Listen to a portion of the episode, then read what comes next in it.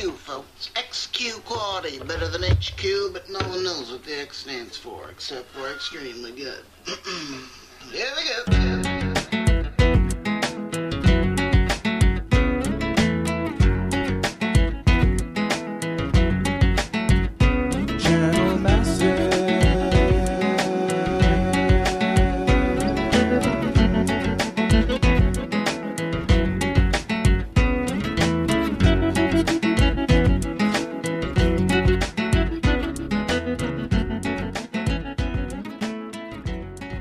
Welcome to episode 216 of Channel Massive. I'm Noah. My name is Mark, sent here from beyond time to inflict pain and anguish upon my fellow gamers. Have you crossed oceans of time? I've crossed oceans of time for your love and blood. I taught my son to say that because he was trying to. He wanted to be a vampire for Halloween, but we were afraid he'd scare the other kids. So I, told him to say that. And he, he got it right. It was really funny. That he, he, now he's just kind of changed it to just. He goes, "Good evening," and it's like kind of creepy because he sneaks up on you and does it. I like it. Man, I can't believe Halloween is coming up. This year has gone by so fast. Now, do you have a new costume ready? I don't, but I've been inspired by seeing all the costumes that we did see. How could Dragon you Con. not be? I think I want to go to Dragon Con next year, and I think I want to have a costume. Ooh, So, do you want to go to Dragon Con and PAX? That's the question. Will you be able to do both? I do want to do both.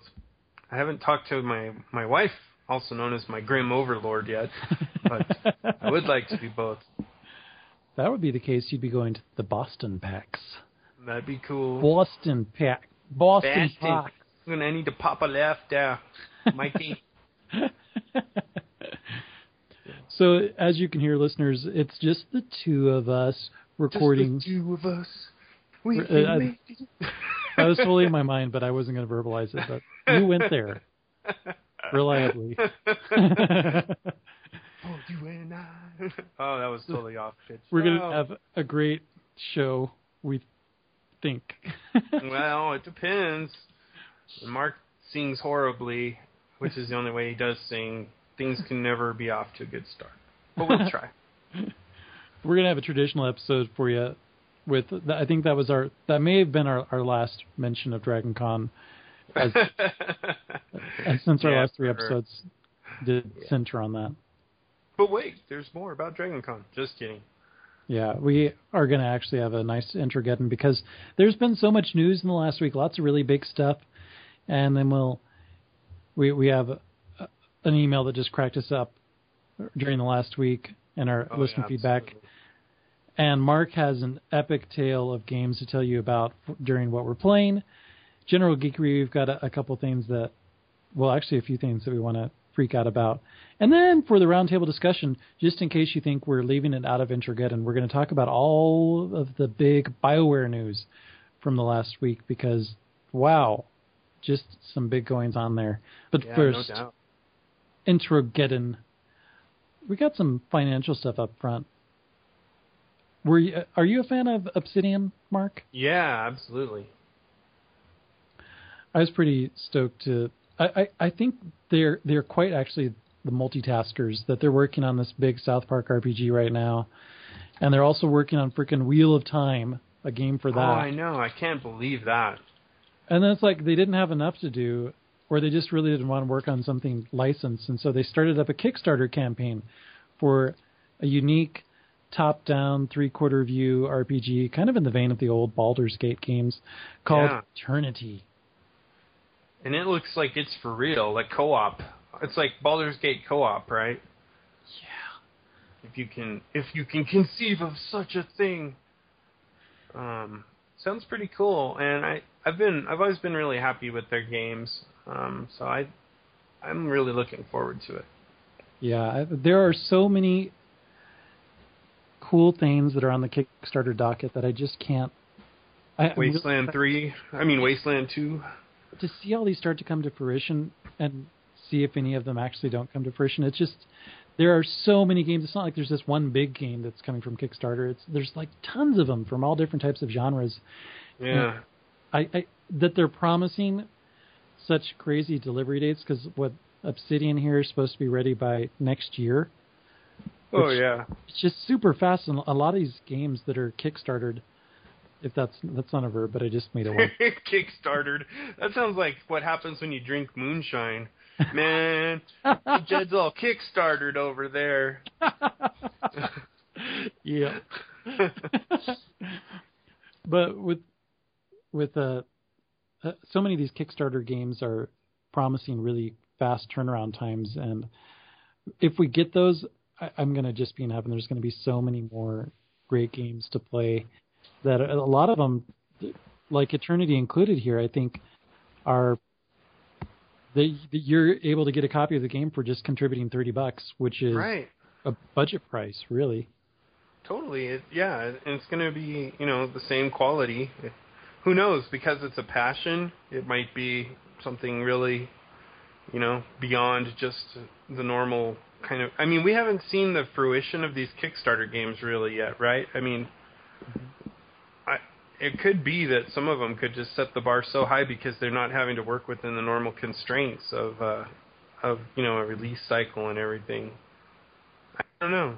It's going to be interesting to see what happens. Definitely. And another good financial news Sony claims that it will be profitable. The game unit specifically will be profitable this year, finally after, I don't know what, six, seven years of incredible failure, fi- financial failure. Yeah.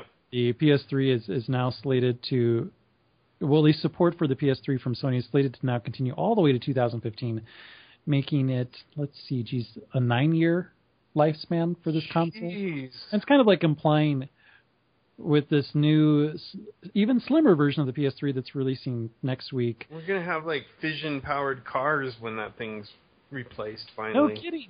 And it just kind of implies well, we have no console around the corner. We have no console on new console launching next year, which so many analysts and Yeah. media outlets are predicting that both the new Xbox and the new PlayStation will be coming out next year.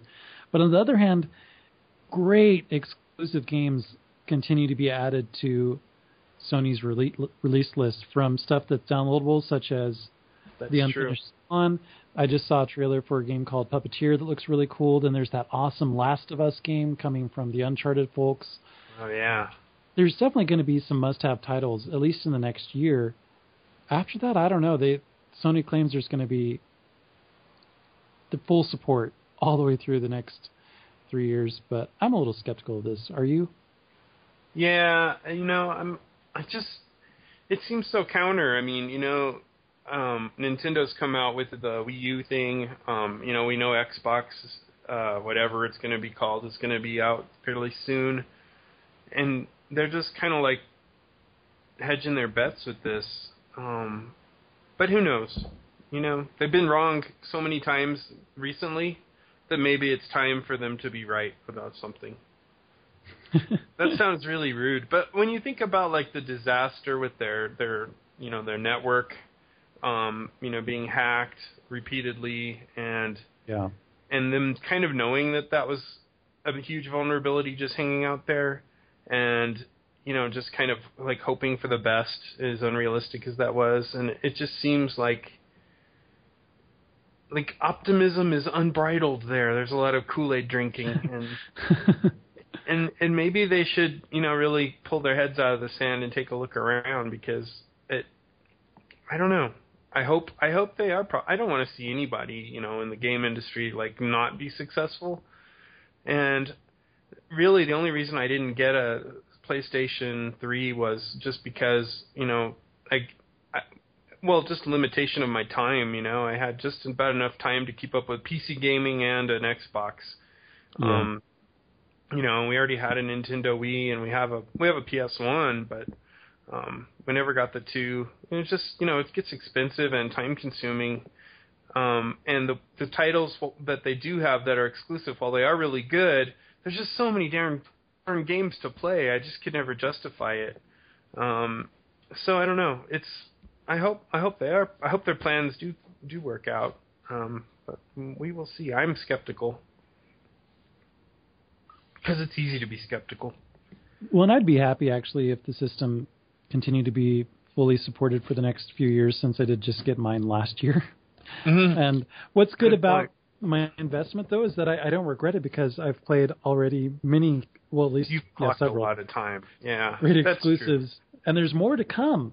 So it's like, all right, I got in at the right time, and I I'm happy with it. And if it's going to keep cranking like this, all right, that's cool. I'm happy to support it because there are some freaking great games that are exclusive to the PS3. However, with the exception of the upcoming Resident Evil 6, which comes out in a couple weeks, it's still not my port system. You know, the the system that I'm going to play games on that are available on PC and, and other consoles. 360 remains my port system. The only thing that that drove me away from 360 for Resident Evil is that the freaking special edition of Resident Evil 6, the Xbox 360 version, comes with Resident Evil 4 and 5 and Code Veronica, which is a full console spin-off game that came from the on the Dreamcast era.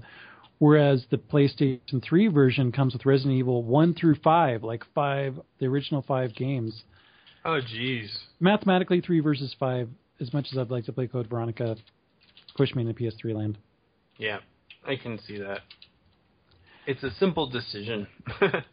Now, do you think it'll be a simple decision for Funcom to go free to play with Secret World?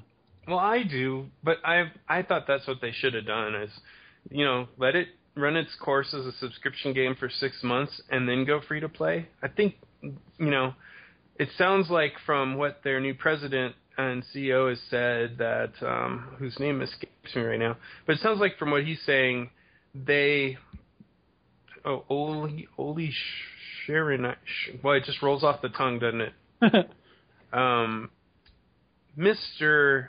Schreiner Shriner? Schreiner Schreiner um says that you know if they had decided from the beginning to make it um, free to play, they would have made some different decisions along the way. But the decision was to go subscription, and they stuck with it.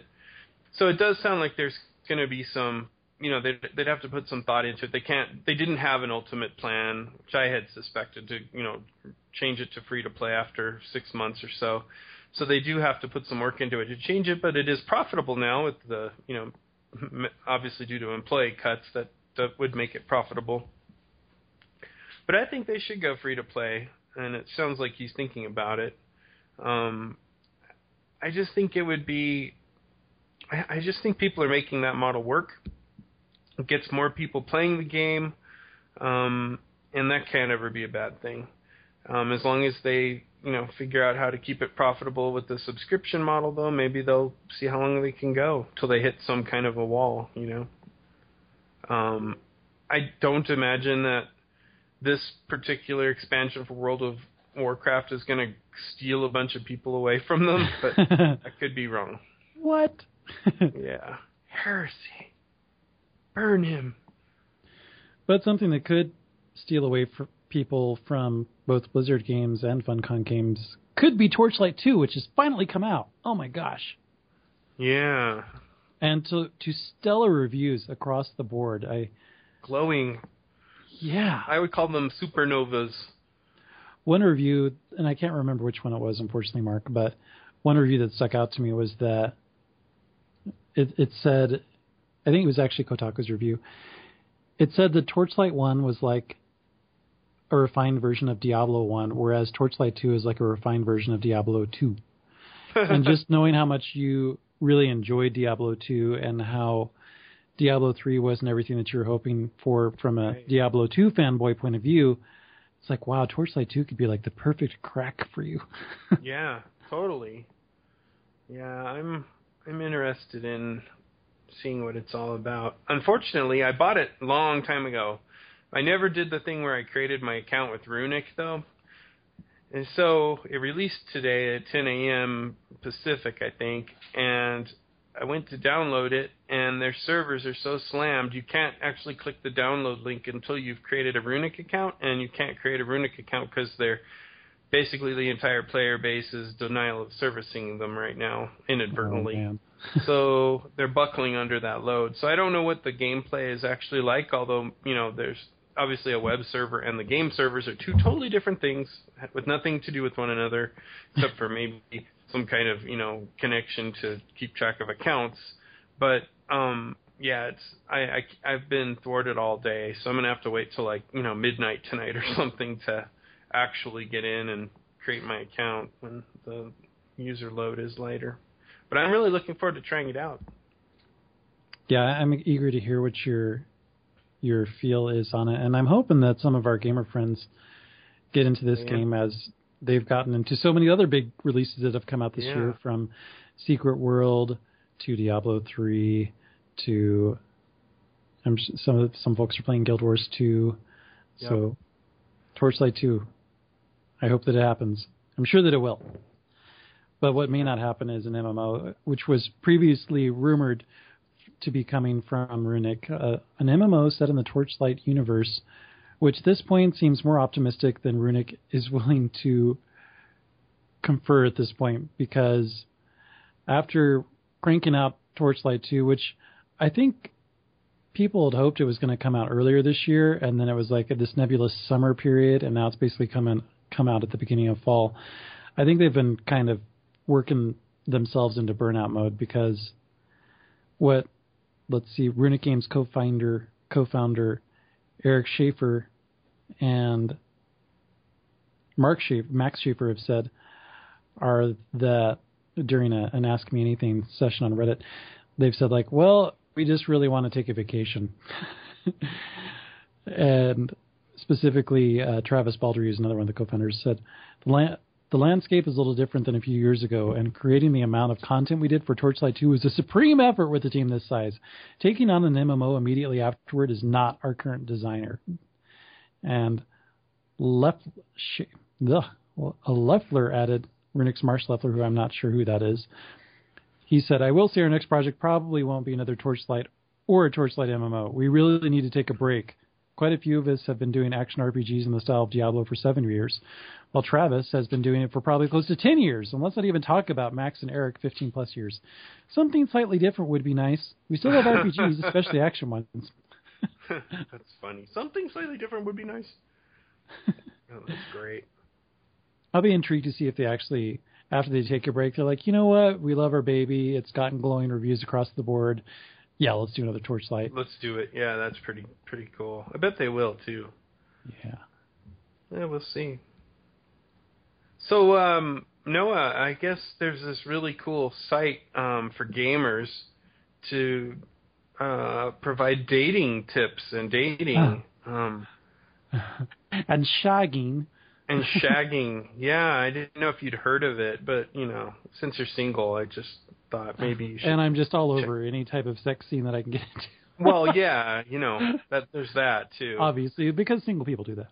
propensity to, you know, go to dating sites.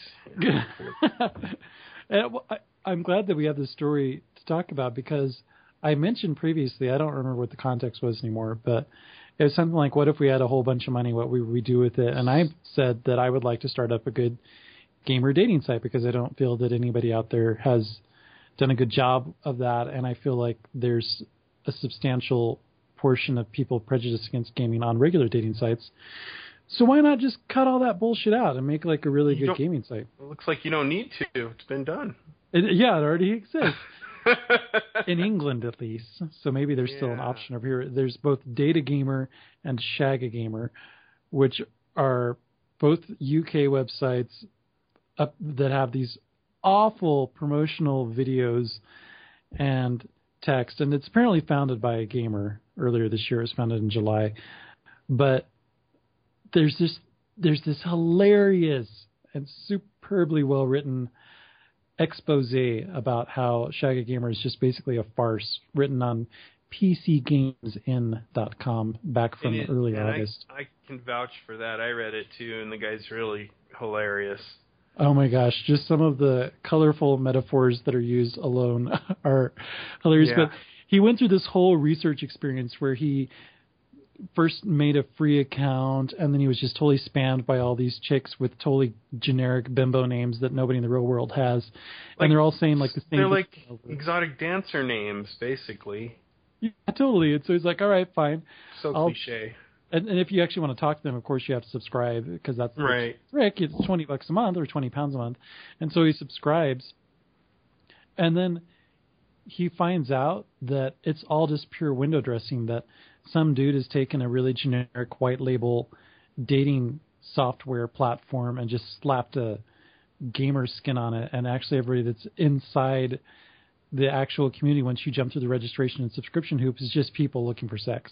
They're not gamers at all. They're just Yeah, generic. and I wasn't sure. Did he mentioned you know a lot of stuff about robots? Are the are the uh, the the texts that come unsolicited are they like just you know like canned solicitation sort of that aren't from real people? I think so. I think they're all just tricks. And then and then if you reply, it gets routed to some hooker somewhere. or, I mean, like, oh, here we have someone interested in seeing your boobies on a webcam. Please provide that service for. But we'll get his credit card info. Don't worry. I don't know. I don't know how it works, but it sounds really shady, and it sounds like you know, for somebody that was actually really like feeling what you were describing, where you're like, well, I'm a gamer, and you know, when you when you're out meeting people and you you identify yourself as that, it's usually like kind of the end of the date. They're like, Yeah. well, that's that's really cool. Um, yeah. Oh, look, somebody's calling me on my cell phone. oh, it's an emergency. Little Timmy's in the well. I'll be back. Um, so, but if you're like serious about it and no and like every example listed they he would like say oh i'm into pokemon or something and they'd be like what huh Yeah. like so it's supposed to be a gamer site and it's not working Which is a real shame because I definitely think there is a market out there for something like this that's done well. And I've seen some ads, just occasionally banner ads and stuff like that. I haven't followed through and clicking them of other websites, but it's just like, come on, there's millions of people out there who love to play video games. Why can't we make this work? And it's, of course, the scuzziest and easiest ways in are unfortunately proliferating. So, ultimate verdict if you live in the UK, don't go to that website, Date a Gamer or Shag a Gamer, unless you want to laugh at the horrible videos and see these lifeless, actually not very attractive girls like monotonely read monologues about. I can talk about my kill death ratio all day long. oh yeah they didn't even make sense if you Yeah. think i'm high maintenance you obviously haven't played diablo 3 what what yeah Such sad bullshit. yeah But moving that aside and looking into the future of where things could go for gaming, not for romance. I was really excited to see a rumor. Well, actually, I guess it's it's concrete, but it's not how it's going to solidify isn't clear. But apparently, Studio Liver- Liverpool, which was formerly Psygnosis and oh kind of gosh, became yeah. Sony's bitch when it was bought out and just made Wipeout game after Wipeout game, which m- many of them were very good. Well, apparently they they still live on. I guess after being shut down by Sony the other week, they put an update on their Facebook and Twitter pages saying that they're alive, and they posted an image that looks like a Wipeout game. So, fingers crossed that they just decided, you know what, yeah, we may have been shut down by Sony, but we're going to scrape together something to still survive and continue on because we've got a great team. And And I- shoot, like so many UK studios have been getting shut down anyways. Oh, I know, and I remember you you showed me Wipeout years ago, and I I had no idea what it was, and I was like, oh my god, that's actually really cool the way it models all that. Because I don't know, there's a part of all humans that like to watch like the play of like physics when things go wrong. Like you like to watch a slow motion car wreck. You Oh yeah, hate to admit it, but you do.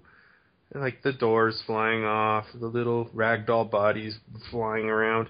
I mean, it's like there's something about it that's kind of aesthetically pleasing, and they do it better than anyone, right? I mean, yeah. I don't know. It's just, and then Psygnosis. I mean, they were like a pioneer for like Amiga games and stuff back in the day, and I wish they would do something besides Wipeout. Like it's cool they do Wipeout, but they should do something else too. They were so talented. So that's really good news because we, what was it, six months ago? It was announced they were, or not even that, weeks ago, it was announced that they'd closed down Liverpool studios, and we were bummed, right? Yeah, it's a bummer. But hopefully things will turn around and they'll still continue and do something. It probably won't be called Wipeout. It'll be called something else, but it'll certainly be great. well, speaking of rising like a phoenix from the ashes, Microsoft is talking about renewing Killer Instinct, the, the, at least the trademark. God, yeah, I love that game. surprising. I was wondering, did you play it too? Yeah, um so when Killer Instinct was out, um, as I recall, I was working at Software Etc., which was like what GameSpot eventually became, or Yeah. GameStop, not GameSpot, GameStop, and uh, and so that was like on one of our demo systems, um, and and I just couldn't get enough of it. It was so cool. It was an awesome game. I think it was an SNES game, right? Uh, I think it was, was it? No, no. Nintendo 64. Yeah, that's right. God, I think it was. I don't know, or maybe it was a um, PS1 game. I have to look it up now. I feel like total. It was definitely a Nintendo exclusive because it was made by Rare, A Nintendo. Oh, okay. It must must have been. Yeah, I But- just remember loving that game. yeah, and Rare Rare would tease people for years, saying, "Oh, we Killer Instinct, we haven't forgot about it. We'd love to work on it again." Ah, Super Nintendo. All right, yeah, I think there was one on, on both systems, the Super Nintendo and the Nintendo 64. Yeah, Yeah, Killer Instinct 2 or and then Nintendo 64 and Game Boy. But oh, I loved that game. It- So fingers crossed, but the trademark is weird because the trademark specifies online video games. So could you imagine what an online Killer Instinct would be like? Like Fury, maybe? I don't know. yeah, I don't know. So it Yeah. could really go either way. I mean, what if it were like a Killer Instinct Facebook game? That'd be awful. I doubt it would be like that. But Microsoft is also not only doing curious games related stuff, they're even strengthening their intentions to be more of a true media company and hired a former CBS TV executive to head up a group of people to start making even more original video content. Let's see, it's quote, interactive and linear content for Xbox and other devices. Linear. I guess that just means content. Yeah. It's a fancy way of saying a show. That's cool, though. I mean, she's a bona fide CBS TV executive. And it's really not the first thing. I mean, I remember being a little surprised when Netflix is like, "Hey, we're going to start publishing our own series. We're going to do the lost season of Arrested Development, and there's what Lilyhammer and something else. Yeah, I remember I think, that. And that, but that made sense more to me because you know Netflix specializes in television series and movies. Right. It's kind of weird to think about Microsoft getting into full. I mean, they've always done little kind of casual gamer type videos, like how to use Xbox and how to get certain gamer tough gamer score things, achievements. But this is like full on original programming potentially, which could be really cool depending on what it is. If it's got a gamer focus, that could be pretty sweet. Or it could be Yeah. really, really bad. True. Yeah. Well, they've gotten a few things wrong lately. Yeah. Um, so we'll we'll have to see how they do. But it is interesting. I I I wish them luck. You know the the new interface for the Xbox I could do without, but maybe this is a maybe maybe this executive will be like, wow, I can't actually see anything on the screen because there's all this other shit.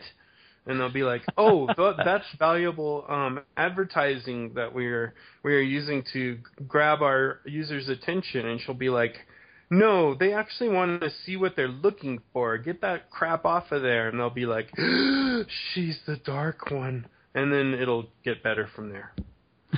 I like uh, your optimism, Mark. That's just a little scenario I like to I like to throw out there. it is optimistic because face it, they everybody seems to love the model of oh my god, where is the actual thing I'm looking for? Everything I see is some kind of ad trying to mislead me into clicking here. So it would be nice. Like when you're looking for shareware and you can't find what you you can't find the right download button. Oh yeah, that drives me nuts. It's like the page is littered with advertisements that are like download here, free download. Yeah, it's like it's where's like- the actual button button? It's like a virtual minefield. Yeah. Oh, that took me to Gator. Now I've got a new search engine. Oh, now I'm oh. getting checked for an antivirus, but even though I have an antivirus program running. anyway, So let's talk about something positive. Valve, the console and hardware rumors that just won't die.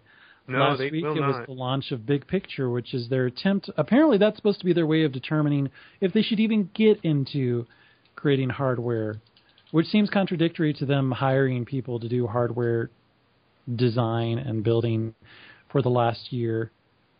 And there was then there was that side story about like, well, we're working on making wearable computing, something that's you know in your glasses or or whatever. And then all of a sudden, out of nowhere, there's this interview on Engadget with a woman named, she's a former inventor slash hacker, and now she's a Valve employee, Jeri Ellsworth.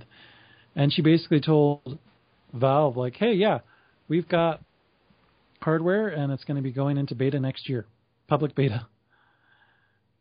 And they're like, well, what is this hardware team working on this? What's the main goal of this? Like, oh, to make Steam games more fun to play in your living room. Doesn't that say to you like it's a console and it's not big picture mode? And it's apparently it's not the wearable computing because when she was asked about that, she's like, "Oh, that's several years off." But public beta next year for their new hardware, whatever it is, and it, it could just be a controller, or it could be a console. What do you think that it is, Mark? I have no idea, but I I know someone who knows her. Really? Yeah. No. So um, Bob and I at different times have worked with uh, this guy named Jack, and he is an inventor who has this. Um, did I show you that weird little circuit board I had that was like the with the arcade Yeah. plug-in? Mhm. He's the I inventor remember. of the Papilio. So she had a pinball machine that she has like this crazy pinball machine collection, and that collection, um, she one of the games she got, I think it was like Terminator or something. That machine, one of the chips was blown, and it made this cool like flange sound um, when for the uh, for the sound effects of the pinball machine. And so instead of and so they don't make that chip anymore. And so what she did is she took one of Jack's Papilios and she re she programmed it to basically emulate it. It's an FPGA um, device, so it's a field programmable gate array. So you can basically program it to be any chip you want. It totally um, simulates everything about it, like models the chip. And so she did that and put it back in her pinball machine, and then she's got like these videos where you can hear the sound of the pinball machine with his chip emulating, or his, I'm sorry, with his um, FPGA um, emulating that the actual model of the chip that's no longer available, and it was really cool. And so this lady's like really like super smart inventor. So her her combined with Valve is a scary, scary thought. like handling the hardware. And I don't, did you see the Nintendo purse? Yeah, it's pretty sweet. Yeah, pretty crazy. So yeah, Pretty darn cool. I with six Valve degrees has of separation, we're totally connected with Gabe Newell now. no kidding. That's right.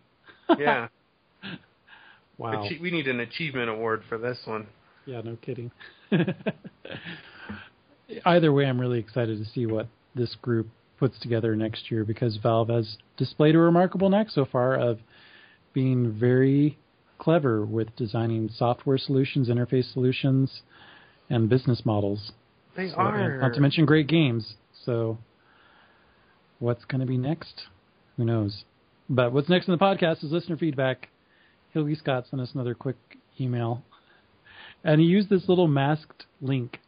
It says comes with 30 days free access, and then there's a link, and it says only 15 left. Kind of pricey though. Now this now you have to realize this falls on the heels of me, um, you know, saying that I saw a panel at Dragon Con with Richard Garriott, and instead of my normal snarky response, I was like, the guy's actually quite brilliant and was really in, in, inspiring, right?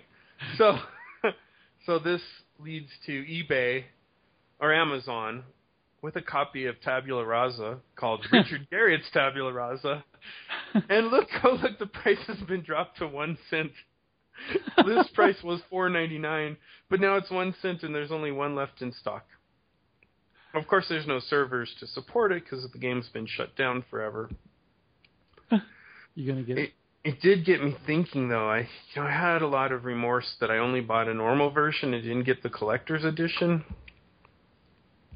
Of tabula looks- rasa. Yeah, you could get that for six eighty nine.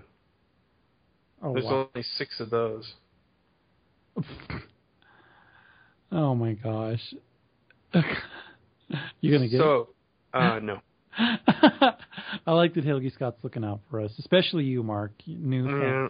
Well, renewed fan of Richard. I'm a renewed fan. I have seen like I also um after all that I kind of put my money where my mouth was in a way that's you know cheap like myself and went to Good Old Games and I have like all of the Ultima collection now and all the Wing Commander series and Privateer. So yeah, that's not bad. uh, I'll never play them, you know, because I never seem to have the time to do anything. But I have them, so it's like kind of cool. I don't know if you would never play it. I mean, let's get into what we're playing. I think you've been playing like a lot of games. I have been frenetic or something. But thanks, Silgi. And you know, if anyone would like to write us some feedback and talk about all the things we've covered tonight, or anything we've covered previously, or just tell us to never mention Dragon Con again, especially the ABC party, um, you can re- re- write us at mail M A I L. at channelmassive.com, or find us on Facebook, or do whatever you want. Yeah, thank you, Helgi Scott. That totally cracked me up. I Me too. it. Oh, laughed out loud at work. It was quite good. So thank you for that. It made my day.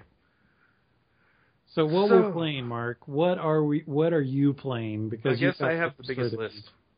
Okay, so um, first off, the Black Mesa um, community created mod for um, where they took the source engine, recreated a whole bunch of assets from the original Half Life, and put it in a project called Black Mesa. It is awesome. Um, I started playing it. I've only made it through the um, sequence where you you you put the um, sample into the crazy experimental chamber and everything goes wrong. I'm only that far, but that that includes the entire tour of Black Mesa and talking to all the scientists, and it is so well done. The voice acting is is good. Everybody thought that would be like the weak spot, but it's quite good and it's really entertaining. There's um there's a lot of interesting things which I don't remember if they were in the original or not, but there's like a play on Office Space where this guy's like, "Mm, those TPS reports are getting worse and worse, and the guy goes, oh about that, I'm gonna need you to go ahead and come in and work on the weekend. So there's a lot of humor like that, but the graphics are great. I mean, you know, we all thought it'd be vaporware, but it's actually there, minus the levels um, on the uh, other dimension or whatever.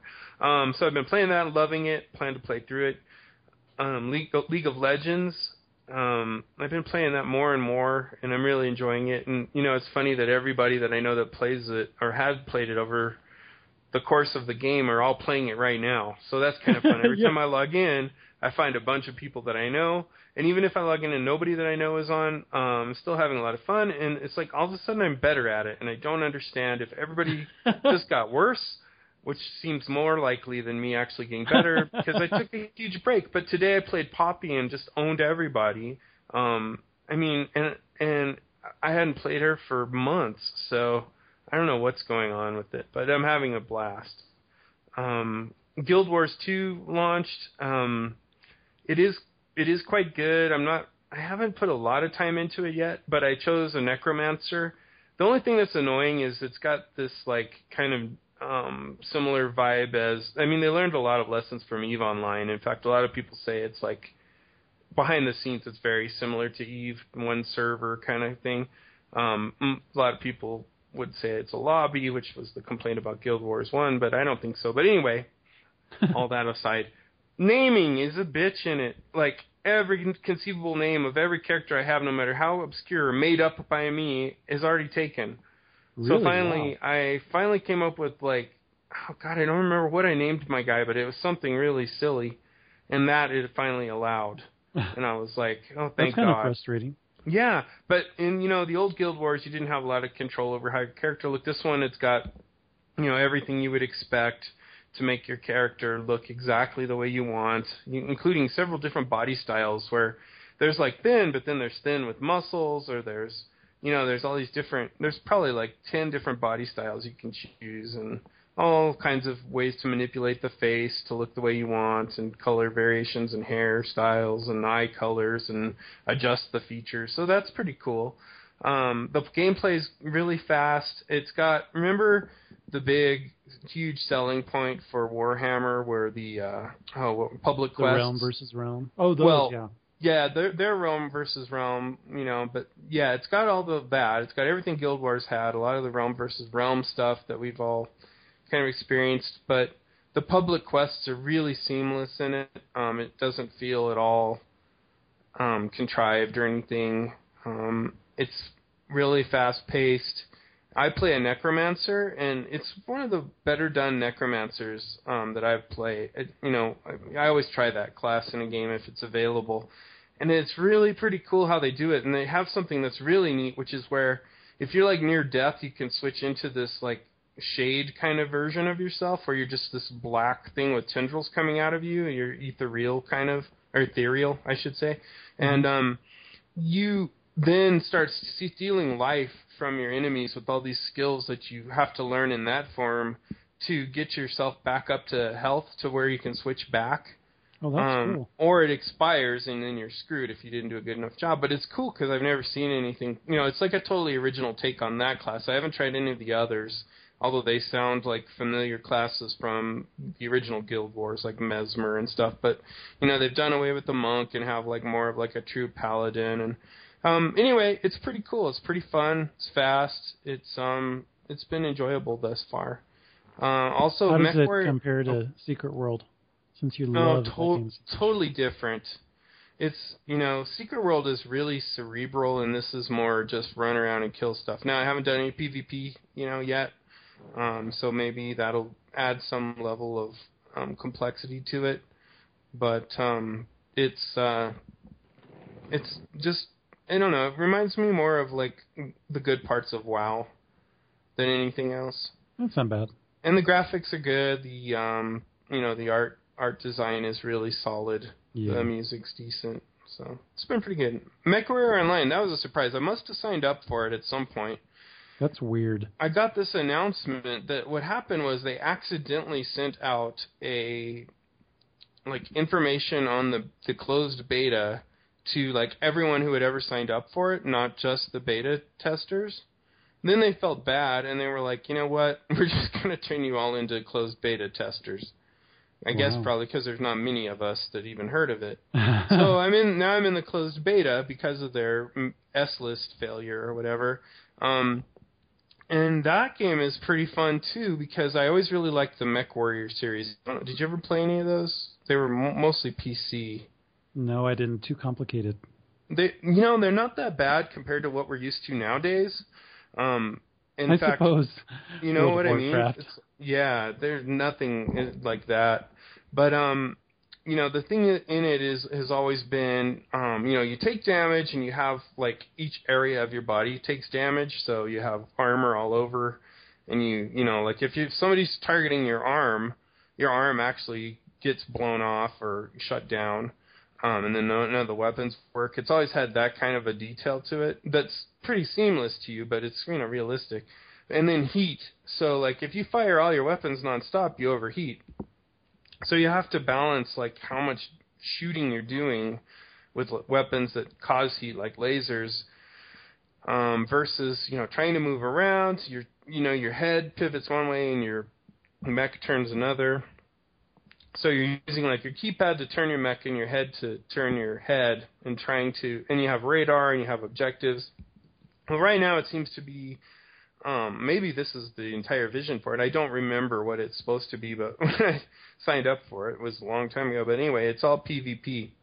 So it's kind of like an, an Unreal Tournament thing where it, you know, spawns two teams of players, and you either have an objective that you need to hold, or you're attacking each other in pure deathmatch mode. Uh, you know, but team deathmatch. Um, but what's crazy is the visuals on it. Um, they did something with it that's really interesting because it looks really gritty. It looks it looks like a movie pretty much. Well, that's cool. So yeah, you feel like you're watching video, but you know it's being rendered real time. Um, and it's got this real gritty kind of dark quality to it that just makes it really cool. And then they just have the motion down great for the way the mechs are walking and and the sounds are all really really tight on it. So um, I've been playing that and enjoying it quite a bit. Um, And now, as my gaming experience starts to wind down into stuff that's not so great, um, Torchlight 2 I purchased a long time ago, and I purchased it because I was going to get Torchlight 2 and also be in the Neverwinter, the you know, our the uh, MMO or whatever beta, and so I signed up for it for both really. Never heard anything more about the Neverwinter beta, although I have a key for it whenever that does happen, although I can't find any info on it. Um, Torchlight 2 launched at 10 a.m. this morning Pacific time, but I never had created a Runic account, I guess, and now their server has just been under, like I think I mentioned this earlier, it's just been under assault Yeah. all day. It's like a DOS or DDoS. So I'm I'm really looking forward to playing it. Like you know, you said the reviews are great, but I'm currently locked out. And even worse, I took the authenticator off my BattleNet account because I was redoing my phone or something, and I thought, oh, I'm gonna want I'm gonna take it off. I'm gonna redo this thing on my phone and then reactivate it. And I never remembered to reactivate it, and my account got hacked again. No. And, yeah. And this time I had a killer password. Like the first time it was not the greatest password. This time this was a really decent password. It it came up as high security, you know, when it tries to figure out like the complexity. Um of course, you know, BattleNet allows you to type everything in uppercase um on the server, you know, so took the case part out of it. But um yeah, so I got hacked, and it pissed me off really bad because I was looking at some of the tower defense mods that have come out for StarCraft 2 the other night, and I wanted to do that again. And then I, you know, with my account hacked, I'm like, even though I don't know when I'll ever play World of Warcraft again, I still have a, you know, a lot of affection for my characters. I have my Diablo 3 character, um, so I was kind of bummed. And so I was trying to get reauthenticated but what happened was whoever stole it from me they also they changed my gamer tag and they changed the email address. And when they changed all that it flagged something at blizzard and they said oh this looks like total you know somebody's totally hacking this. So they shut it down. And to reauthenticate i had to go to this um screen and it and it had a captcha on it. Well i shared it with noah because i didn't believe that you would ever believe what it said. so the captcha for me was cock rings. So Cock rings. That's great. I just love that it, not only was it funny, but it was a plural, which just one wasn't enough. You've got a whole collection of them. I got one for I got one for every day of the week, man. so yeah, I had to laugh at that one. Uh, or then I thought of like the Olympic rings, but done with those, and it became really funny. So anyway, that was that was my BattleNet experience. I uh, I currently have I have retaken control. I have redone the uh, my authentication token, but currently my um, World of Warcraft account has been banned, and my Diablo 3 account is shut down, and my StarCraft 2 account is locked. So Will any Um, resolved? What happens next? they say within six to twelve hours, I'll get an email from Blizzard with the results of their in- inquiry into what's going on. So I anticipate many, many minutes of customer support hold time ahead of me in my future. that doesn't sound pleasant at all. And that pretty well sums up my week in gaming. It was a real downer spiral. Yeah, it started out so well. The highs and the lows of my week in gaming. what about you? Anything better than that to report? Yeah, my gaming time's still a little bit limited, but I've been juggling a couple different games. First of all, Resident Evil Revelations on the 3DS, which is really great. It's it's a great way to keep me pumped and build up excitement for Resident Evil 6, which comes out in a couple weeks. And it's basically a full-fledged console Resident Evil game on a handheld, except in 3D. And it's it's set on a boat, and all of the zombies and monsters are they're kind of like a, a, a mix between the Silent Hill monsters, which are really gross, faceless, disgusting, fleshy things, uh, mixed with like oceanic elements. Like Oh, Uh, wow. it's just very crustacean and coral reef like deformities to these nasty fleshy monsters. So it's it's really cool. Wow. It's nice and episodic, which is great because it's on a handheld system, of course. So it does the whole Alan Wake thing, except it does it better than Alan Wake did, where there are episodes, and the se- each time you load up a game, even if you're in the middle of an episode, it's like previously in Resident Evil Revelations. It plays all these cool cinema scenes that kind of sum up where the story is at so far, and you're constantly jumping between different pairs of characters in totally different locales. Like one set of folks is in this Arctic snowy tundra area. There's some people that are, and then there's some people that are on a boat, and it's really cool. So it's very well done. I don't know if I'll finish it before Resident Evil 6, but I'm definitely enjoying my time playing that game. And like Mark, ever since Dragon Con, I've definitely gotten back into League of Legends. I'm back to reading the website all the time, reading the forums. Did you like the music thing I sent? Yeah, there's this great behind the scenes thing on the music. League of Legends initially had what, like two songs? Two, yeah, the first one was really good though. The like the drum one, Yes, it was the like title screen. Battlestar Galactica esque. yeah, selecting a character. So cool. I missed that actually. Now that you mention it, and then there there's like a login screen song, and then there's the main music that plays during Twisted Treeline and Summoner's Rift, and then I guess Dominion has its own song. And they'll change those songs out, at least the loading screen and the hero selection screen, with each season. And we're currently in the second season, even though the game's like what four or five years old now. right. uh, But yeah, that feature was so cool. I had no idea that this composer, who's this European dude, I think, has been like bringing in real world musicians and actually recruiting from within the staff at Riot. They've got such a cool startup vibe there. I still think they even do oh, now. Oh, I would love to work there. It seems like such a cool place. But the game also, like Mark said, remains great. I, I had some rough first games back in at, at Dragon Con where I'm like, I forgot some really basic things to buy and I didn't really know what the hell I was doing. But it comes back to you pretty quickly and I'm back to getting first place in all my Dominion games, even if I lose because somebody drops or someone goes AFK, which drives me insane. But I still going I still keep going back for it because it's just so much fun. Yeah, Noah is really good, by the way. so it's cool that you got back into it and are destroying people. Thank you. Hey, Yeah. we should go see that Resident Evil movie. Is That- that still? Yeah, it just came out last week. Yeah, Dredd Dredd is out too. That it's gotten really good reviews. Oh, really? Now that Yeah. I didn't expect. Perfect transition into our general geekery. So, Mark and I, we've we found out, and this is funny because I think it was like after the second or third movie came out that we actually both like the Resident Evil movies. They're Yeah, fun and entertaining. we're the only we're the only two people in America that like it, but we do. Yeah, and so we've been talking about wanting to see the newest Resident Evil movie. I really want to see it, so yeah, let's figure that out.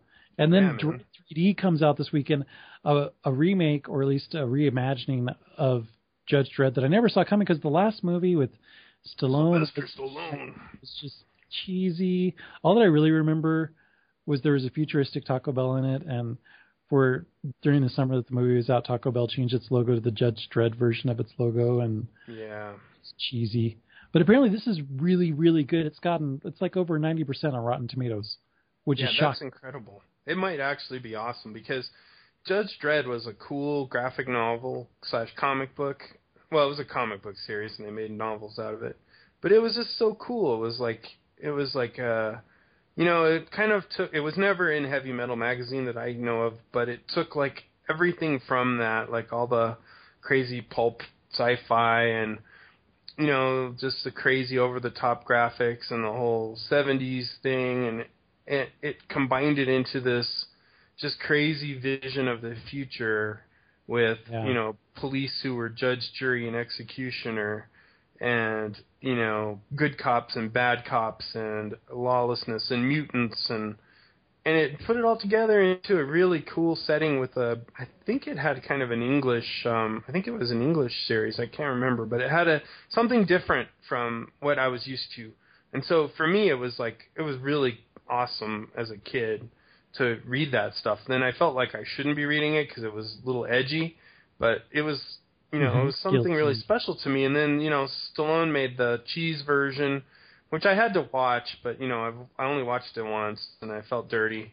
Um, but now, if they can actually do something good with it, oh, it'd be so awesome. Yeah, apparently it is very good, which is surprising because it's it's being released after the summer. I mean, the studio seemed to have implicitly acknowledged this is not a blockbuster movie. It's not that great. We're not going to release it during the big movie time. We're not sure this will work. I mean, the worst the worst place it could have been released was like January or February, but September, late September, it's like, eh, yeah, they're not really behind this, but it's actually good. So that might be another movie that we need to see. And speaking of movies that I'm really excited about, a new Hobbit trailer came out just the other day, and holy cow! I after I watched, I don't know if you've seen it yet, Mark. No. Uh, it's it's really good. It's Well, it's much I've more seen- of a I've seen a couple of them, but I don't think I've seen the latest. well, it doesn't have the dwarves singing over it. There's Oh, a bunch of like still scenes. It's actually more of a story, traditional movie type trailer. And I have to confess, it's like after I watched it, I'm like, sure, make it into a trilogy. I don't care. This looks so freaking awesome. I don't care. You've got you had me at Hobbit. yeah, it looks so good. I can't wait it. And so there's some friends of mine at my work who are really into it, and I immediately sent them the link. I'm like, yeah, look at the trailer. Watch the trailer. Well, and yeah. they're like, when does it come out? I'm like, December. How do you not It's- know this? it's so weird because it's this weird combination of like you know J.R.R. Tolkien's writing and the sensibility of um what's it the director um, J- Peter, Peter Jackson. Jackson. Yeah. like how he can make it happen and like when I just when when you start the Lord of the Rings and it starts with that music and it shows those icy peaks like I want to go back there so badly I want to Oh, go yeah. back to that and it, and if there's three Hobbit movies then I'm totally down with it I Me will too. I will love every second of it. I can't imagine how that's going to work, but some of the things they've showed in the trailers I've seen, like where the the wizards are in their council and they're talking about the the um, tombs of the uh, nine are open inexplicably and stuff. I'm like, I don't remember that from the book, so apparently there's some extra stuff going on. Um, yeah. But yeah, man, that and it, and then you'll be able to slap the two together and have like six movies that are going to be just you know incredible, Yeah, uh, what I had wished that Star Wars is going to be right. Right? Which it'll never be, um, but you know, yeah, pretty exciting. In other board game, speaking of such things as high fantasy, uh, we recently had a board game uh, session at Jason's house, which some of you may remember as our our occasional podcaster, the once and future podcaster, and um, he hosted, and we had Jim. The we pulled him out of his mothball cryogenic suspension status. You always remember that. It's great. and uh, and Noah couldn't make it, which really was a downer because we really needed him. And so I will now say that if Jason ever brags on the podcast about being good at board gaming, it's bullshit because he was a total puss. And uh, I'm just going to throw down the gauntlet now and say that uh, I could pretty much own him anytime at board games because he tried to attack me by sea. I was the Starks, the noble Starks. We were playing Game of Thrones, the board game, which is my game, and I had never read the rules. It Took us an hour and a half to read the rules, and then there were several interruptions as we got through our first iteration of every activity the game provided. Um, like, oh, how does that work? Oh God, that's painful. Anyway, he tried to attack me by sea, and Ned Stark happened to be on the boat and just totally wreaked havoc. And after that, he just became a turtle. We call it the Rasmussen strategy, Noah and I, where you just build up your base. Uh, the StarCraft is where we've seen it demonstrated the most, and you don't ever leave it again.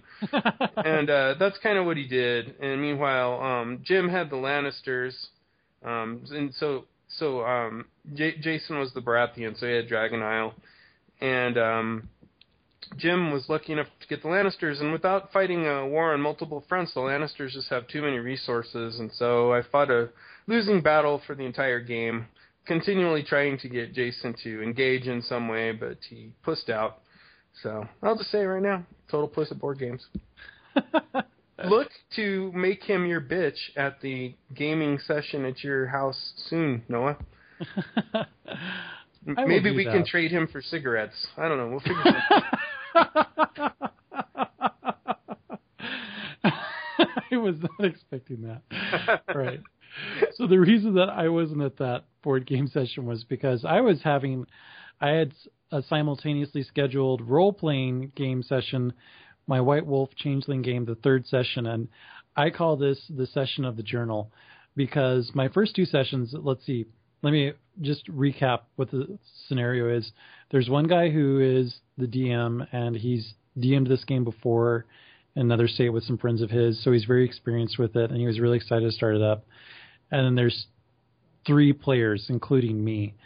And the other two people have played role playing games, Dungeons and Dragons, and everything else under the sun for probably like 15 years. So they've got a lot of time together and have a routine. And they busted out like one of them busted out a Trapper Keeper, and the other one busted out like a one of those blank journal book things, and they just were taking notes. So you were entire doing, you're basically scrapbooking. you, you'd uh, you'd think so, but no, they were just taking notes. I mean, they had their character sheets too, but they were just writing everything down. And I'm like, what the hell are they doing? I'm just sitting there watching them. I'm, I'm just playing around with my dice idly, thinking I'm like, I have never played a game where everybody else is taking notes while I just sit here. Because the other games that I've played, the DM would usually write up a summary afterwards, and I Yeah. and that was sufficient. And it's not like I was relying upon. it. I mean, I don't care even if the DM does that or not, because usually you remember if you play often enough, you'll remember all the highlights. And so in the car ride back from the second session, I finally brought it up because it was kind of weird. I'm like, I think it's really interesting that you guys write notes. And by interesting, I mean perverse. Which yeah, if you're gonna feel be defensive about it, like the dude was, because there's a dude and a girl. It, that's what you you could you could interpret it many ways in a negative fashion. And he's like, well, he's like, I'm kind of surprised that you don't take notes. He's like, he's like, you know, you must have a really good memory. He's like, I know that, uh, like, there's no in the games that I D, that I DM because this the dude, I, this extra dude that's a player, he also does a lot of DMing too.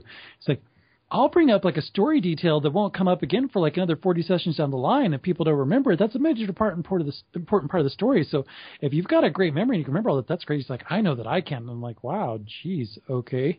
So I decided to bring a journal to this one Oh, because God. in this game, the DM is not sending out any sesh- any summaries of the story, and so and he yet his story is hyper detailed. There's so many characters, and there's, I mean, aside from learning a whole different gameplay system, because I haven't played a White Wolf game before, as compared to like 3.5 and 4.0 D and D rolls. It, it just like keeping track of all the details, which are fascinating, but it's like ah, whatever, you know, I'll get fine, get by fine. So I got a little book, and I taunted them about it. Look, I got a book. I'm going to take notes. And I have to officially say, after taking notes over through a session, I actually really like it. Hmm. On one part, I think it's cool because it's going to make a really Join awesome. us. It's going to make an awesome memento of the game that I can go back two years from now and like read my notes of Oh, some crazy ass game that I played. And I I haven't yet committed to the full thing of this because the DM's like, and if you go and then rewrite your notes in a diary format from your character's point of view, you can get extra experience points. I'm like, well, fuck that. I'm not ready for that level of commitment. Yeah. Although I, I did start putting in some personalization, some characterization of my characters' reactions to things that were going on in my journal. And it's like it's kind of cool. It's like wow, this is neat. It's like this interactive diary thing. The, the the risk that I run though is that I don't know how you were about taking notes in college, Mark, but I try to be really comprehensive, and sometimes I get too caught up writing every single thing down that I can that I'm not really like engaging in the game. Like "Oh, I got to write this note, and then I got to write this note. Oh yeah. So I have to find the the fine line. But I ended up taking like ten pages of notes. Yeah, mine's a happy medium. I I I figured out long ago that well, I have the worst handwriting ever, and actually handwriting writing notes by hand for me is painful. Not physically painful, but it's horrible to watch, horrible to read, and it just doesn't seem natural. Um, and so um, when I was like in college, I would just do like bullet points, like you know, because I I just couldn't I couldn't write a sentence fast enough to keep up. Yeah. So um, for me, it's more like just reminders, you know. Um, and usually, once I write it down, I remember it so much better. Like I don't ever. It's not that I ever need to look at the notes again. It's because I wrote it down. I made some kind of a connection, and it's there. You know. Are you the same? Yeah, that's actually how I felt when I was taking notes during the session. It's like I was starting to keep track of stuff, and then my teammates would bring up stuff that I hadn't written down in the previous se- sessions. I'm like, oh yeah, crap, I need to make a note of that. And so it really kind of cool. It was helping me remember things, and I just felt a lot more engaged in the story for some reason, and engaged in the game. And the game session was awesome. It was six hours. It was a true classic night Wow. Role playing session. We ordered pizza. There was like Coke and chips and all this junk food Oh, that is classic. to midnight. Were you in a basement? That's that's, that's kind of. That would have been the, the perfect setting. We were we were actually upstairs versus being. Oh yeah. But oh man, it was just really fun. We finally had it was our third session. It was the first time that we actually had a combat Oh wow. I'm not sure if that's common for White Wolf games or not, but there's just so much more interaction and talking than a traditional D&D game where it's like, all right, you've got a dungeon, you've got a quest, you've got a mission, and now you're gonna kill some stuff, and then you're gonna get the thing at the end of the dungeon. This game is is a, is a lot different from that. That said, the combat I definitely like D&D's a little bit better because D&D is all about roll a dice to find out if you successfully connect. Now roll a dice to see how much damage you did.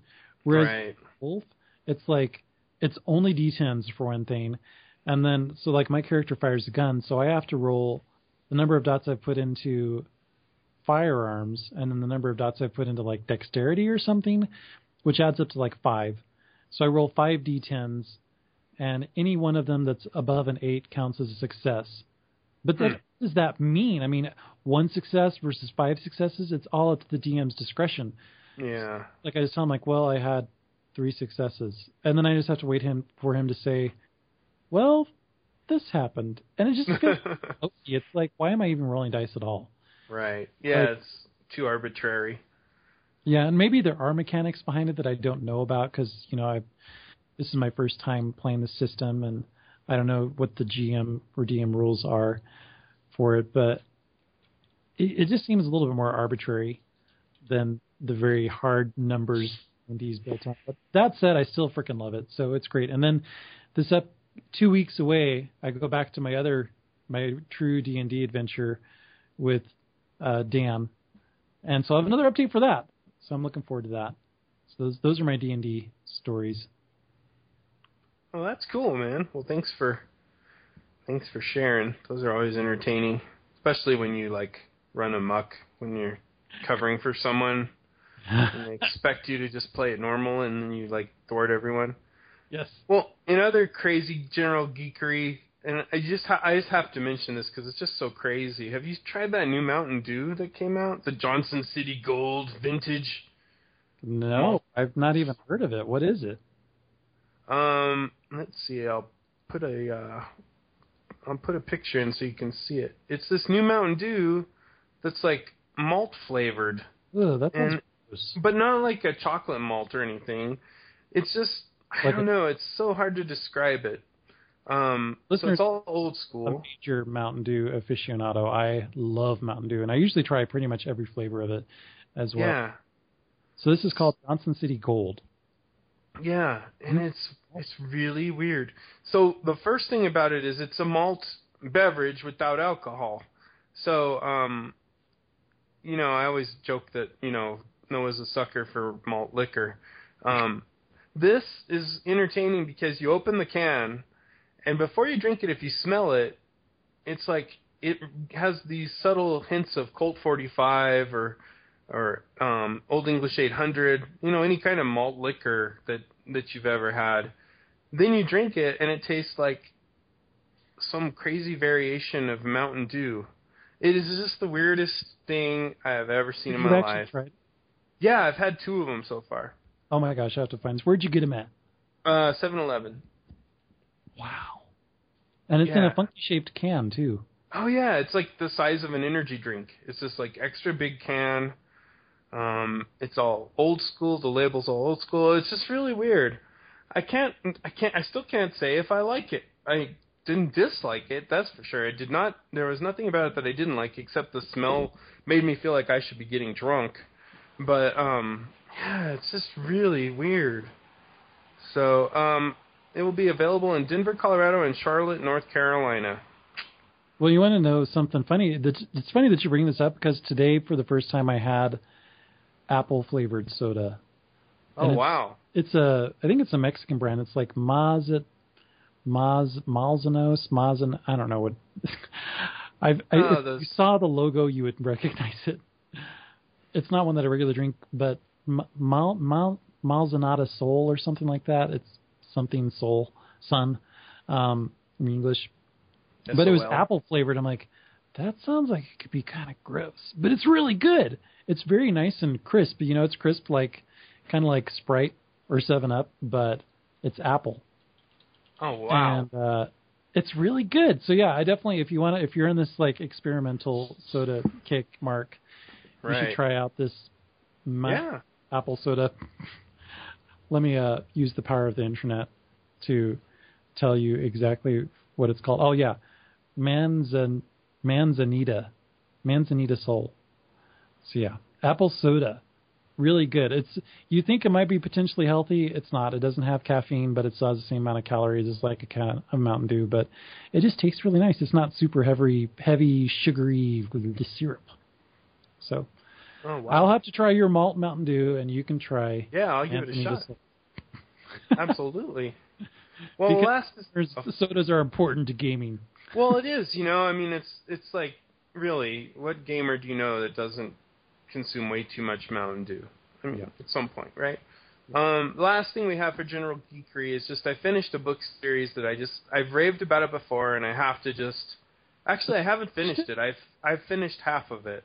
There's it's like a two part, four part series.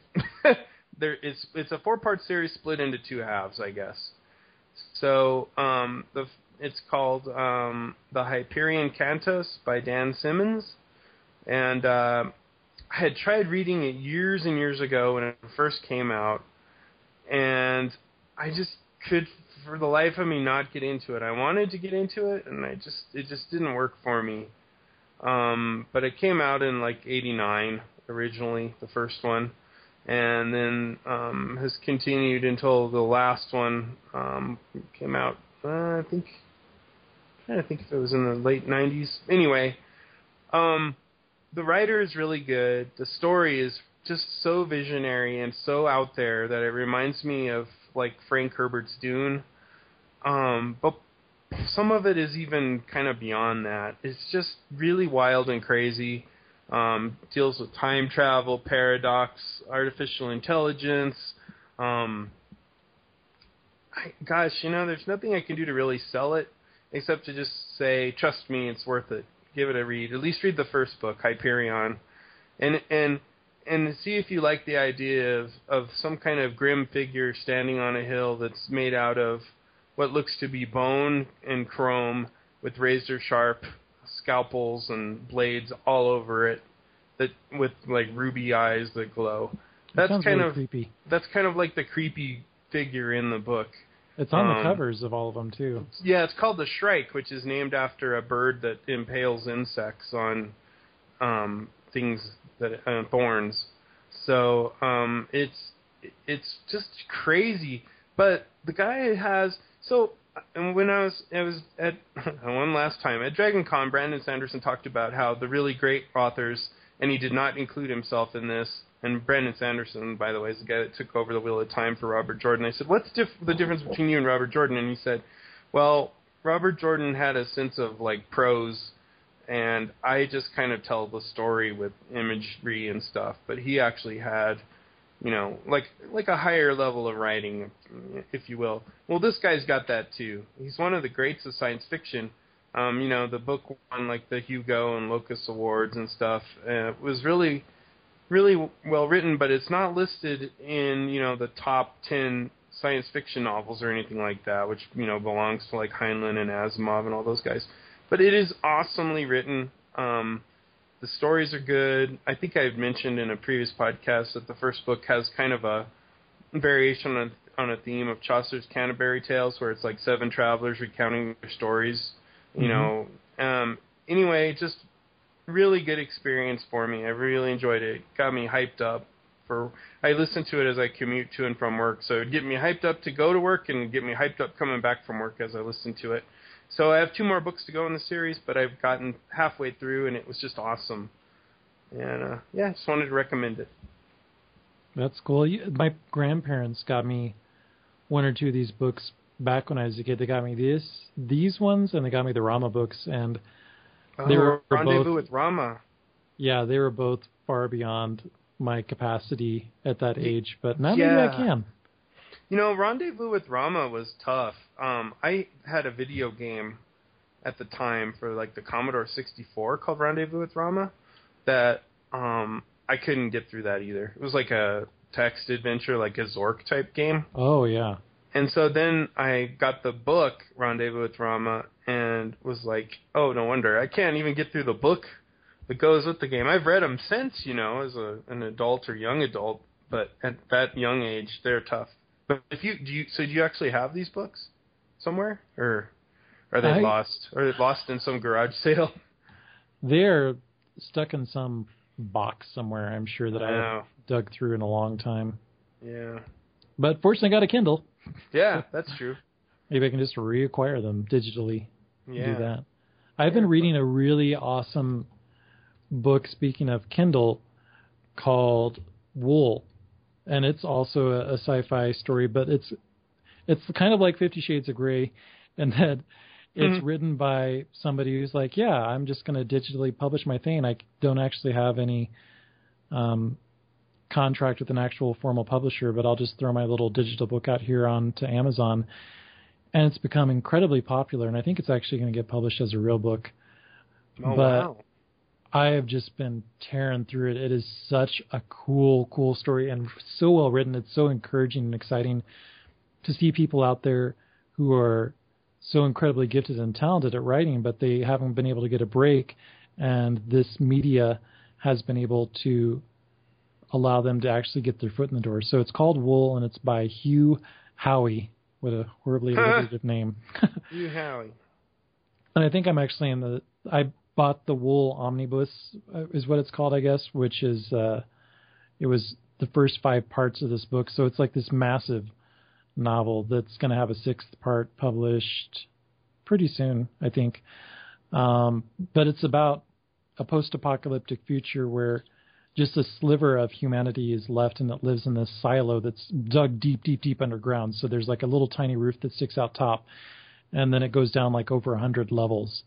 And society has been built around this silo, and nobody can go out because the air is just toxic, and Oh, the wow. sky is brown. You can't even see the blue. You can't see a blue sky anymore. It's just brown and gray clouds, and you can see the ruins of a city off in the distance. And if you go on the very top level of the silo, there are TV screens everywhere that show surveillance camera views of the outside world, and that's all that everybody really lives for. Is like, wow, that's kind of cool. And if you get punished, if you say anything about wanting to go outside or that things might be better outside, you get kicked out to die.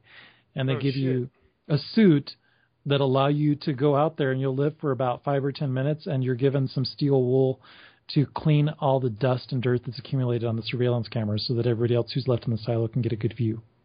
oh my gosh. but it's just this really cool sci-fi action thriller type thing where and the villains oh my gosh mark especially you have to read it for the villains because i don't i haven't read enough books to have seen this happen before so it's really novel to me but the villains in the book hit close to home i guess i'll just put it that way so yeah and it's just it almost makes me laugh just to think of who the villains are but yeah, you have to check it out. It's really, really cool. No, I'll check that out for sure. All right. That's the end of our mm-hmm. general geekery. We We've couldn't given each other reading assignments. Mm-hmm. and now we're finally going to get to all the big news that's happened with BioWare. First and foremost, the doctors have retired. Yeah, who thought who saw that one coming? It's really a shame. And the immediate knee jerk reaction from the snark world of snark out there is like, thanks, Electronic Arts. You totally fucked up and destroyed another company yet again. You bought them and you destroy them. And I don't know if that's true or not, but the they founded the company, Do- Dr. Greg Zeschuk and Dr. Ray Muzyka, Canadians, founded BioWare back in '95. And now they're like, you know what? We are getting completely out of the games industry. we're not only leaving Bioware, we're not starting up some little extra studio on the side, which seems to always be the story. Like one dude's getting into like craft beers, and the Yeah. other dude's just like taking a vacation, and they're like, and one dude's which one is it? I think it's uh, Muzyka. I, I hope I'm pronouncing that correctly. He said he's like, yeah, I'm totally out. I'm just to play the games. I I look forward to more Bioware games, and I want to play them as a fan, but I have nothing more to do with video games whatsoever. And the other dude's like, well, I might come back, but I'm going to work on the Beer Diaries, is what he's calling it, where I interview notable brewers and showcase their beers. If things go well, I'll work on other beer related shows, apps, and projects. If not, I'll have drunk a lot of tasty beers and maybe back in games or even something else completely different. So he slightly leaves the door open, Zeschuk, Yeah, definitely. but Muzyka's like, I'm done. He's like, it, it was it was brutal. He's like, I've reached an unexpected point. Actually, this is Zeschuk too. Uh, Zeschuk said, I've reached an unexpected point in my life where I no longer have the passion that I once did for the company, for the games, and for the challenge of creation. It's just like, wow. Yeah, that you guys one, are known for some of the best hard. games ever, and you have such a great culture. And that I can see where people might interpret from a quote like that that, well, it's because EA sucked them, their soul out and said you need to make a sequel every freaking year and you need to put multiplayer in all your games. But wow, gotta put multiplayer in your games. How can you have a game without multiplayer? Uh, Just not compute. Uh, Sorry. yeah, we talked about that last week. That Yeah. I think it was Activision or somebody said like, there's never going to be another single player game. again. Actually, I think it was EA. Yeah. So, yeah, gone. But apparently, the company is well set up to continue the Bioware tradition of making great games. What do you think, Mark? Um, I don't know. I mean, that's a pretty crazy departure for both of them to go. To, you know, it was like really funny in the article how they every other line was, but everything is going to be the same and okay and good. But it's like if you had,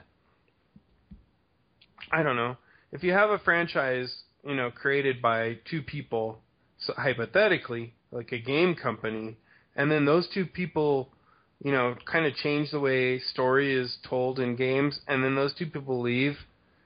Do you really expect everything to to just you know keep going exactly as it was, or are there going to be changes? Or they you know, especially owned by EA, and I, I I hate to say that and agree with people who are like, you know, EA is evil, but they do tend to fuck shit up. So to put it in a you know very profound and you know well well said kind of way, they fuck shit up bad. Um, so I don't know. I I'm kind of bummed to see it happen. I, I think I think a lot of the integrity came from those guys for the company, Yeah. and so when they leave, you know they obviously they have great writers, they have great game developers, designers. So those people are all there and in place. Um, but you would assume the cultural change. You know, who knows? Did they? I I didn't in the article. They never mentioned like anyone specifically that's in the company that you know they're looking to take the reins or anything like that. It was just more like yeah, that was kind of so a big long, question mark. bitches. We's gonna go party. So I, you know, I don't know. You know what what what happens? Who who who takes over? How does it go from here? You know, do the corporate overlords seize the seize the reins and come in, and you know, somebody from corporate comes in and takes over and says, okay, now. I don't know what your crazy little idea is, but I can tell you right now, we need more of that multiplayer. well, you remember BioWare was it, subs- it consumed or subsumed whatever it is, uh, Mythic, Right. and it's like, what does this mean for Mythic? It's just like Mythic's almost evaporated. I feel like since that happened. Yeah, haven't I'm heard anything really about them. Yeah, what did exactly happen there? I don't know. Maybe I just don't recall, but we'll find out what the impact is of of the Doctor's departure very soon because the next Dragon Age was officially announced and it's coming out next year. right. Dragon Age Three Inquisition. And what do you think of that? Well, it apparently is going to have co-op throughout the whole story, which could be cool. That's true. I don't know. I haven't played the first two Dragon Age games yet, but that's supposed to be a major feature of the third game is you can play it single player or you can play it in some kind of co-op fashion, whether that's strictly online or in person. Unclear. There's no clarification of whether it's going to be more some more similar to Dragon Age 2 or Dragon Age 1 or be its own animal. But what we do know is it's going to be built on Dice's Frostbite 2 engine, which was used for Oh, man. 3. That's a pretty engine. I mean, well, if Just you like stuff. gritty realism, it, it's it's a great, great engine. So I don't know. I I think they're the engine they were using for Dragon Age one and two, and um, it was it wasn't the best. I mean, the the the game was the games are both so good in every other aspect, but the sometimes the visuals you were like, man, you know, I can tell they're trying really hard and they have the right art direction, but the engine is holding them back. So, not so much in Dragon Age 2, but Dragon Age 1 certainly. This could be really cool for them. As long as they have all the other qualities that they've they've had in the previous games. Yes. Yeah, and then beyond that, more Mass Effect news was released as well. This was actually timed in sync with the Doctor's departure, probably as damage control. Another single player DLC pack called Omega, which is going to tie into that location in the game, which was completely avoided, I think, in the third game, but it was a major, major hub in the second game. So I'm really excited to see some DLC coming up for that location for Mass Effect 3. And then on top of that, Casey Hudson, who is currently the official executive producer of Mass Effect and who a lot of fanboys blame for Mass Effect's horrific ending. At least it's horrific in their opinion. I didn't think it was awful. Um, he's working on a new Mass Effect game called, well, and we don't know if it's going to be Mass Effect 4 or if it's going to be something with a totally different, in a totally different genre or something. It's just that there's they emphasize that there's just so much to work with in the Mass Effect universe that it's easy for them to make another game, but there's no uh, specifications on what platforms this game will come on. I think even Dragon Age 3, there's no platforms confirmed for that either. So oh, wow. It- we're definitely in the whole transitional console generation phase where these games could be getting made for the next Xbox and PlayStation, PC. I don't know. Right. But and then on top of that, Hudson is working with the team on building a brand new game and a brand new fictional universe. That's not Mass Effect. It's not Dragon Age, Star Wars, none of that. That sounds pretty interesting, right? I Yeah, mean- I'm really intrigued because what what could they do? right. Futuristic, fantasy, sci-fi, realistic. What would you like to see him do, Mark? Um, I'd like to see it. I, well, I would really like more fantasy stuff. So, yeah, that would be a di- something like comparable to the Dragon Age setting, but like their own. mm, You know, a different take on fantasy would be awesome. I would like them to do urban fantasy. Oh, Where- like cyberpunk kind of thing, or No, more like Dresden Files, where you know it's like it's Oh, yeah, stuff, but yeah. it's got magic and stuff. And I, I guess Harry Potter could be classified as children's urban fantasy, because, but it's it's more fantastical. It's not as set as much in the real world, but yeah, a mix of modern, real day world, real world stuff with fantasy. I, I, Secret World, I guess, could you could call urban fantasy as well. I'd like to see him do something like that. Cyberpunk would also be cool, but we already know that uh, CD Projekt Red is working on a new Cyberpunk RPG, and I'm sure it will be kick ass.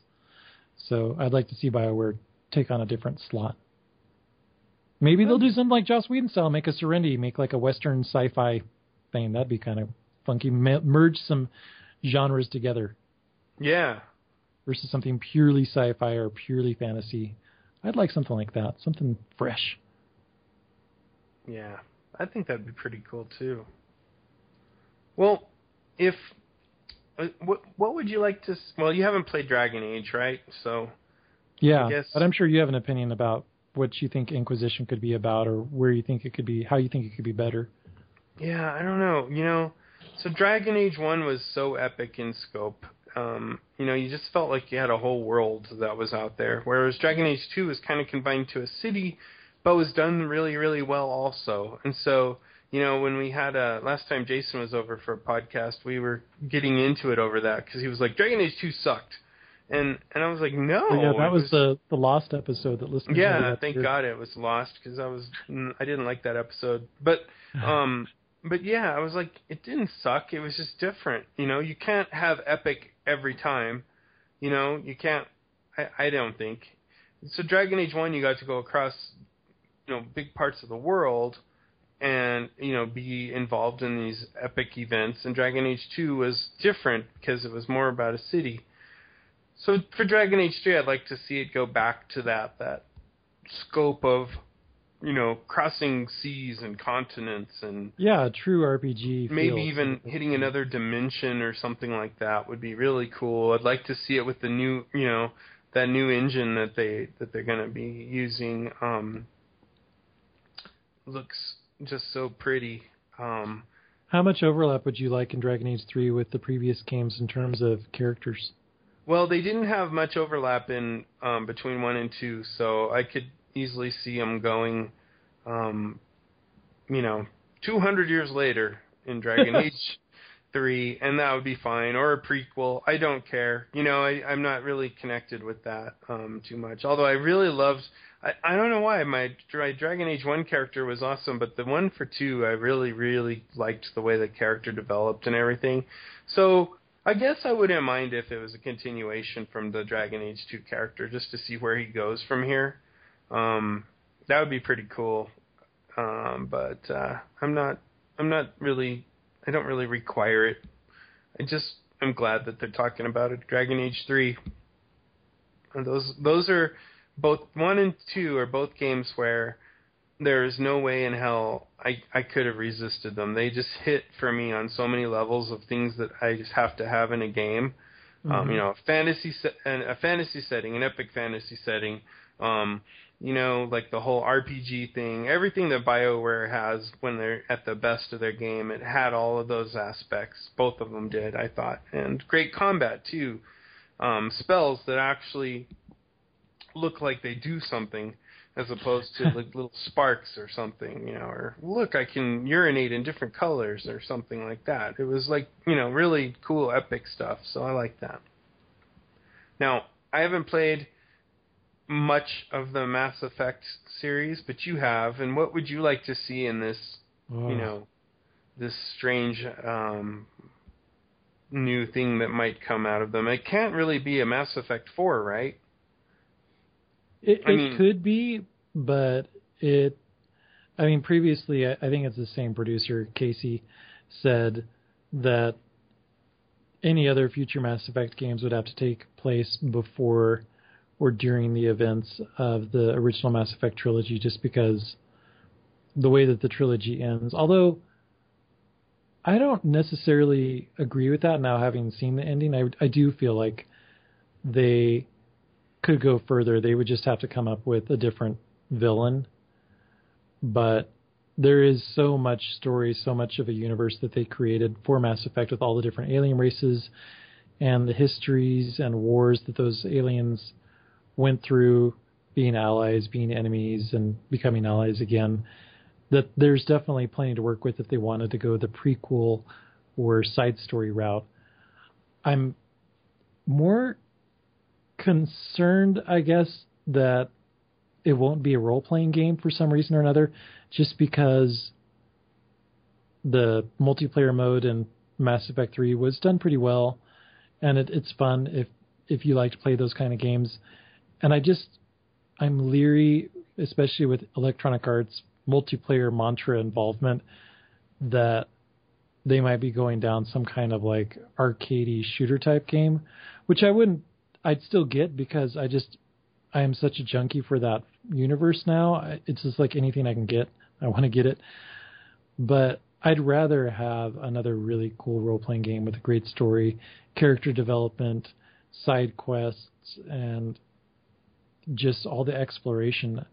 being able to go all over this, all over the Milky Way because it's all set in the Milky Way, and just go to all these different planets and land on them and see different stuff. It's just, oh, that's such my sweet spot for me.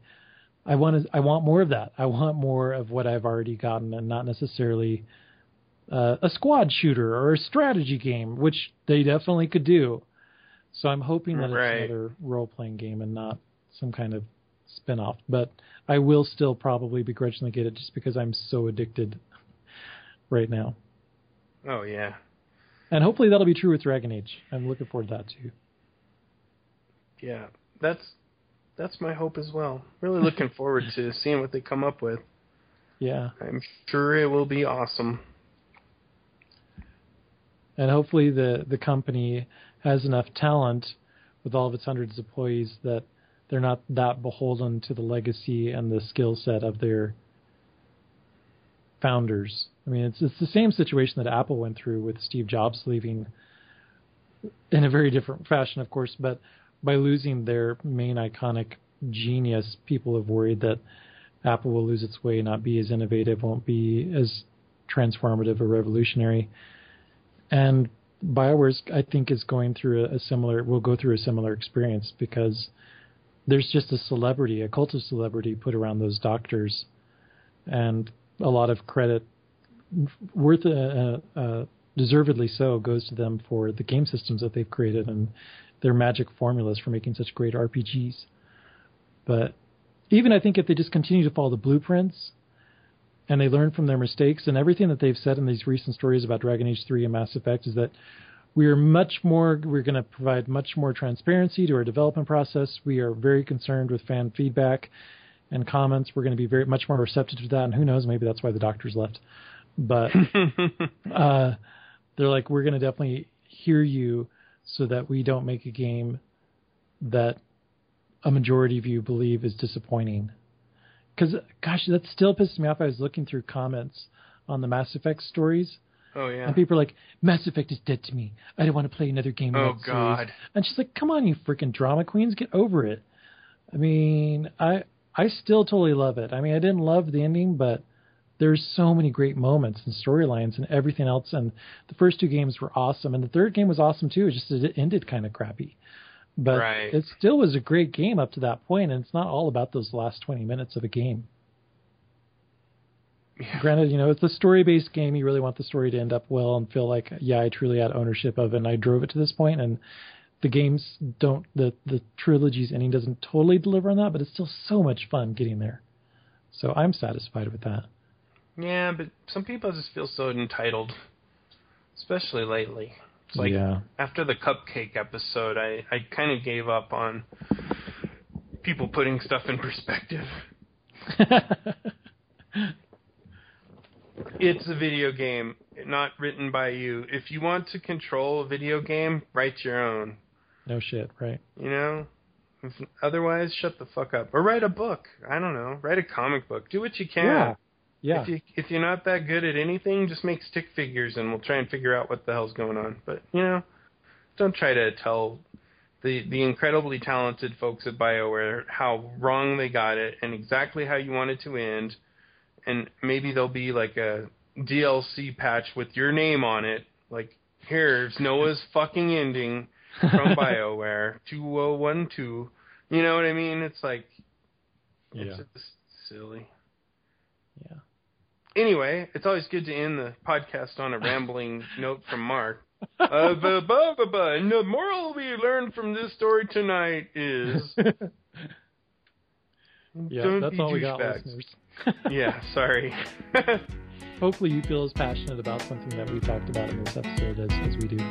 As us we know what you think. thought we did anyway. Yeah. Yeah. At mail M A I L. at channelmassive.com. Find us on Twitter. Find us on the in, the intertubes that connect everything together.